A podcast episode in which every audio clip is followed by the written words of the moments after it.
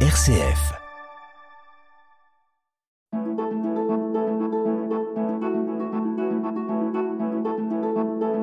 Itinéraire. RCF. Bonjour.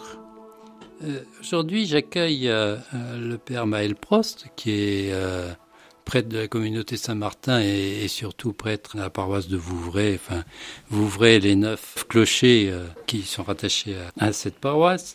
Et euh, nous avons décidé de, de faire deux itinéraires en un, si je puis dire, ou plutôt une émission un petit peu particulière. Je ne vais pas lui demander quelle est la source de sa vocation, puisque ça, on a déjà euh, entendu les témoignages d'un certain nombre de prêtres. hein, mais je vais lui demander de se présenter et ensuite, euh, lorsque nous préparions l'émission, je lui ai demandé est-ce qu'il y a quelque chose, un thème auquel, euh, en tant que prêtre, il attache euh, une grande importance? Et il m'a répondu, euh, s'il n'est pas d'accord, il pourra rectifier, il m'a répondu la vie éternelle.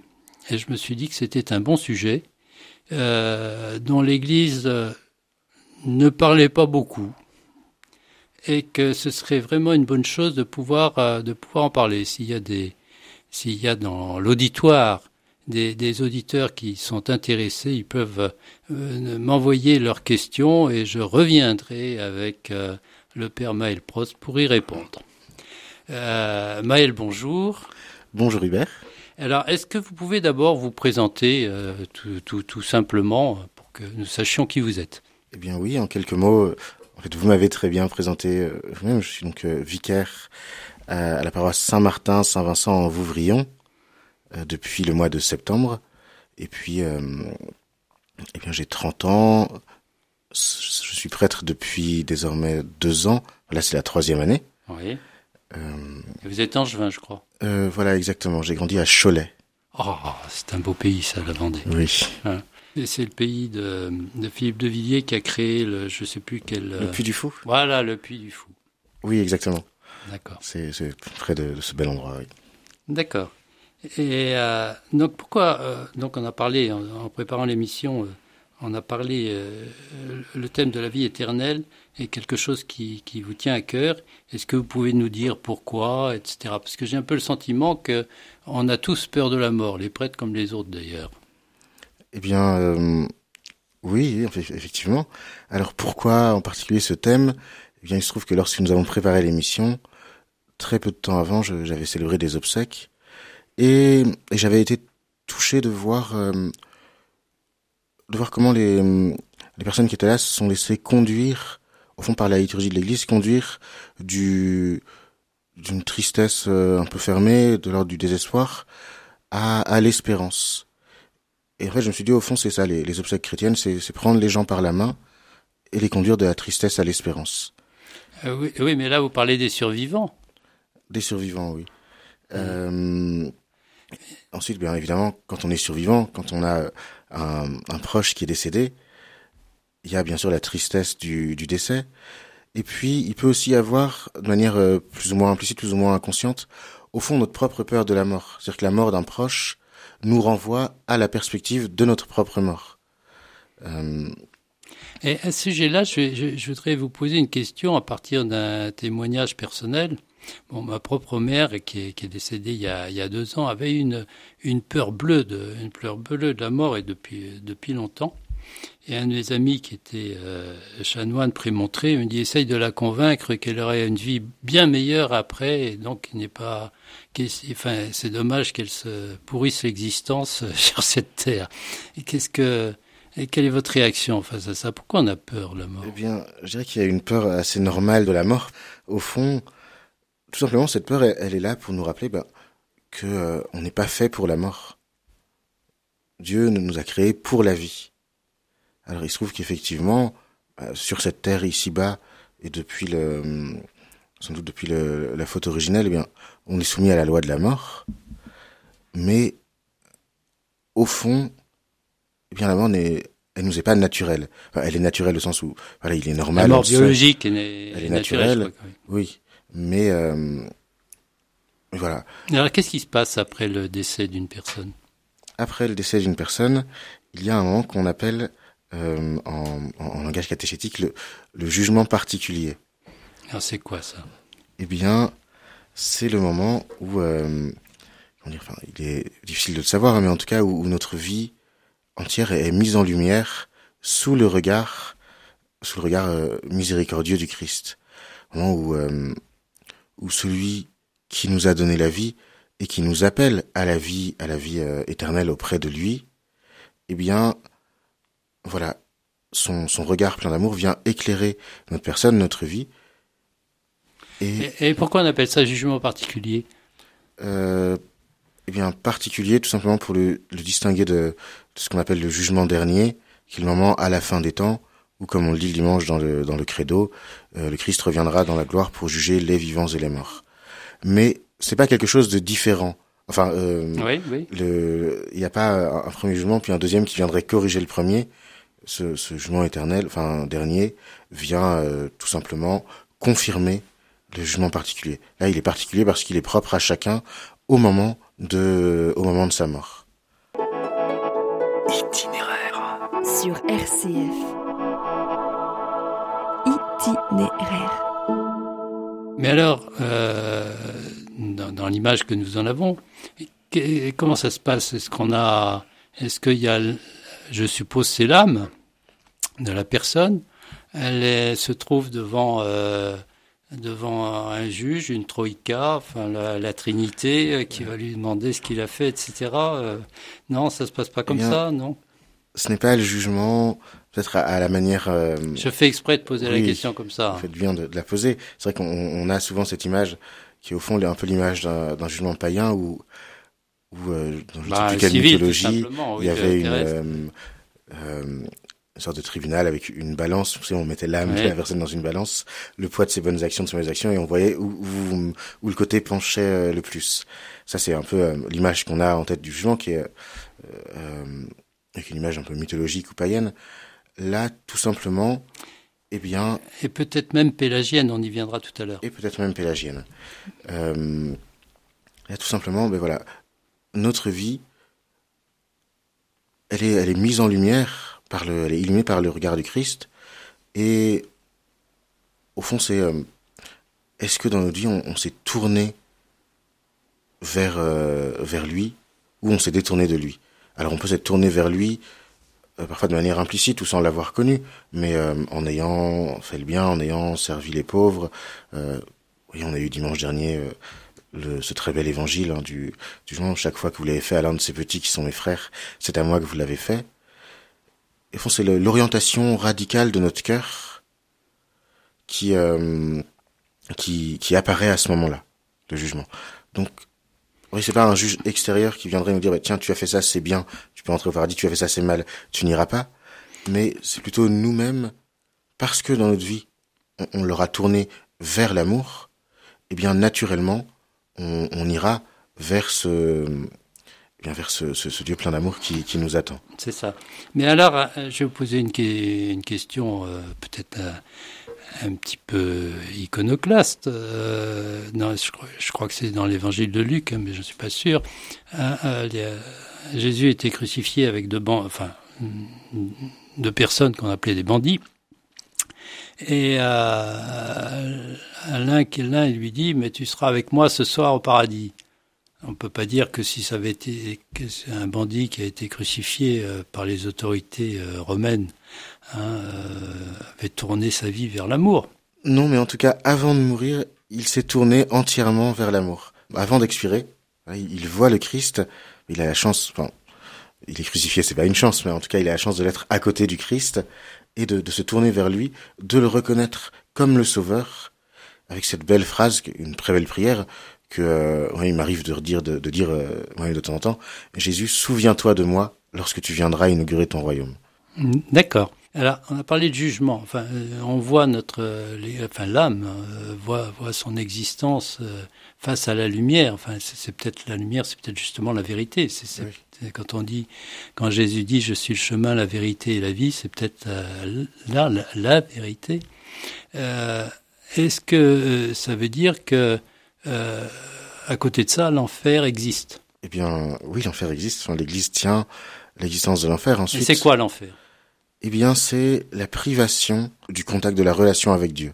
Et donc, au fond, l'isolement, l'enfermement sur soi-même. Oui. C'est essentiellement ça, l'enfer. D'accord. Et, et comme il n'y a pas de, il y a pas de durée, euh, c'est, c'est, on se regarde, enfin, l'âme des personnes euh, défuntes qui, qui ne veulent pas, euh, qui ne veulent pas de l'amour de Dieu se regardent, le, je vais être grossier, le nombril pendant l'éternité. Exactement. D'accord. Hein, alors, je pense que ce serait pas mal, hein, après cette vision un peu décapante, hein, d'écouter la, musique de, de Fauré, In Paradisium, qui fait partie de son, requiem, qui est un requiem joyeux, je crois. C'est un requiem joyeux et qui est, ce In Paradisium est vraiment une très très belle musique, on va l'entendre, pleine pleine de douceur, pleine d'espérance, au fond, dans cette, cette miséricorde de Dieu.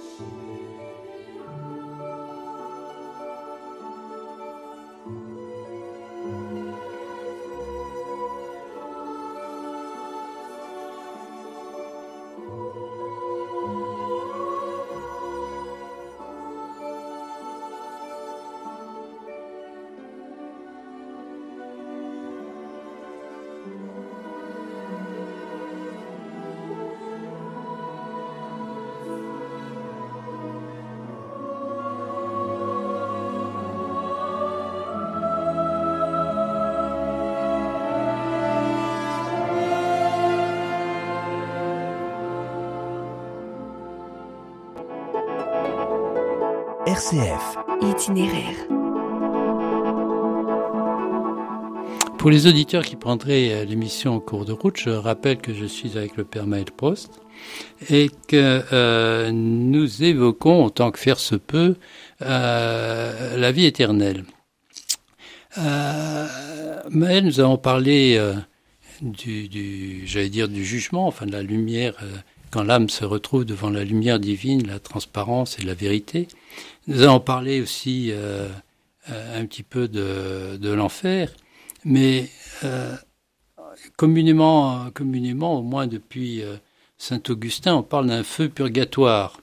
Hein, ça veut dire quoi Qu'est-ce qu'il en est Etc. Et puis l'Église nous suggère de, prier pour les âmes dites du purgatoire. Alors je ne sais pas s'il y a un lieu qui s'appelle le purgatoire, j'en doute, mais il y a quelque chose qui correspond à, à, à ça, au feu purgatoire. Qu'est-ce qu'il en est? Est-ce que vous pourriez nous en parler? Eh bien oui, en quelques mots, c'est l'état de l'âme de ceux qui sont sauvés, qui n'iront pas en enfer, qui sont sauvés, mais qui ne sont pas prêts encore à entrer dans à entrer dans, dans la vie bienheureuse, la vie euh, éternelle, la vie de, bah, de bonheur parfait auprès de Dieu, la contemplation de Dieu. Euh, voilà, des personnes donc qui ne sont pas encore prêtes à cette rencontre et qui ont besoin, pour une part, d'être d'être purifiées. Le curé d'Ars avait une, une, très belle expression. Il disait le, le purgatoire, c'est l'infirmerie du bon Dieu. Vraiment où on, Alors, qu'est-ce qu'il y fait le bon Dieu dans cette infirmerie? Eh bien, il va euh, en quelque sorte nettoyer, débarrasser ce qu'il y a en nous qui euh, qui fait obstacle à la, à la rencontre pleine et entière avec lui. Euh, une de mes catéchistes étant petit avait cette cette belle image. Je rends d'autant plus volontiers hommage que c'est rare que euh, au caté on parle au tout petit du, du, purgatoire. Soit on dit ça va leur faire peur, soit on dit c'est trop compliqué, ils comprendront pas. En fait, euh, pas du tout. Enfin, l'image était très belle. votre âme, comme une, une, une page de, de, cahier sur laquelle Dieu veut écrire son amour. Si cette page elle est toute euh, toute froissée, toute recroquevillée, Dieu ne peut pas. Et le purgatoire, c'est le moment où justement, eh bien, euh, on va un peu dé, défroisser cette feuille de papier, là, voilà, pour que pour que Dieu puisse y inscrire son amour. C'est ça. Donc qu'elle devienne transparente et, et, et qu'elle abandonne sa volonté de puissance, si je puis dire. Enfin, j'en sais rien. J'essaie de traduire en termes euh, en termes courants hein, euh, au profit de, de, de, la volonté de Dieu, enfin, qui est amour avant tout. Est-ce que, est-ce que je me trompe ou pas? Euh, Non, il me semble que c'est assez juste. Enfin, précis, peut-être cet abandon de la volonté de puissance, c'est quelque chose qu'on a à faire, nous, toute notre vie. Euh, une fois qu'on est euh, qu'on est mort et donc si on est au purgatoire, c'est plus vraiment quelque chose pour lequel nous on est actif. C'est c'est Dieu qui agit entièrement. D'accord. Et euh, donc voilà, dans cette attente de, de pouvoir entrer dans le pleinement dans le dans la vie éternelle, dans le le, le bonheur avec Dieu. Donc il y a ce cet état qu'on appelle euh, l'état du, du purgatoire. Et nous sommes invités, ça c'est très beau, à prier pour les âmes du purgatoire. J'allais vous poser la question. Ah, formidable. Donc, eh bien, alors, et, et, et, pour quelle raison? Eh bien, pour euh, voilà, pour hâter au fond leur euh, leur entrée dans le, le paradis. Est-ce que, est que ça veut dire, je je vais, être un peu un peu vulgaire, est-ce que ça veut dire que Dieu a besoin euh, d'être d'être, j'allais dire, titillé pour accélérer la purification de, des âmes du purgatoire, ou est-ce que c'est, ça a une autre signification? Euh, je pense pas que Dieu ait besoin d'être titillé par nos prières, mais en revanche, il attend de l'être. C'est-à-dire qu'il veut par là nous donner l'occasion eh bien d'exercer notre euh, notre amour, notre charité euh, vis-à-vis -vis de nos proches défunts. D'accord. Est-ce que ça signifie aussi que euh, que la foi est une j'allais dire, est aussi communautaire? C'est pas quelque chose d'individuel, d'individualiste, euh, qu'il y a une communauté des. Exactement. C'est une très, très, enfin, c'est très bien votre, votre question. Euh, voilà, il y a une dimension communautaire du, du, du salut.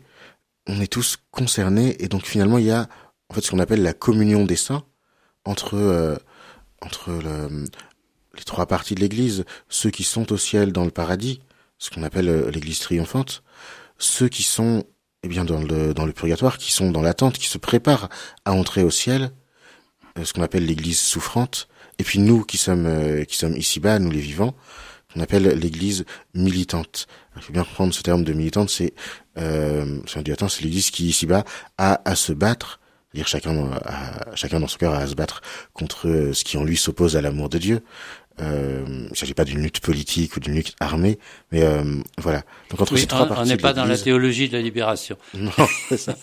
Et entre ces trois parties de l'Église, euh, eh bien, il y a une, une unité. Une unité. Voilà. Ceux qui sont dans le ciel, eh bien, prient pour nous, intercèdent pour nous. Ils sont et, auprès de Dieu. Et nous, nous intercédons nous, aussi. Nous prions pour ceux qui sont dans le purgatoire. Quand ils seront au ciel, ils pourront intercéder pour nous. Il y a cette communion de l'amour, cette circularité qu'on appelle la communion des saints. Itinéraire, itinéraire, itinéraire. Itinéraire sur RCF.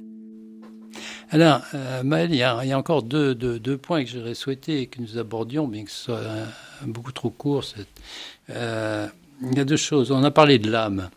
Alors, mais qu'est-ce que c'est que l'âme? Et puis ça, c'est ma première question. Et ma deuxième question, euh, dans le credo, il y a la résurrection de la chair. Hein, alors, euh, première question, qu'est-ce que l'âme? Deuxième question, qu'est-ce qu'on entend par résurrection de la chair? Très bien. Donc, qu'est-ce que l'âme d'abord? Eh Bien, pour le, dire simplement, c'est, ce qui, donne la vie à notre corps. C'est ce, principe de vie, ce, souffle fond de vie qu'il y a en nous.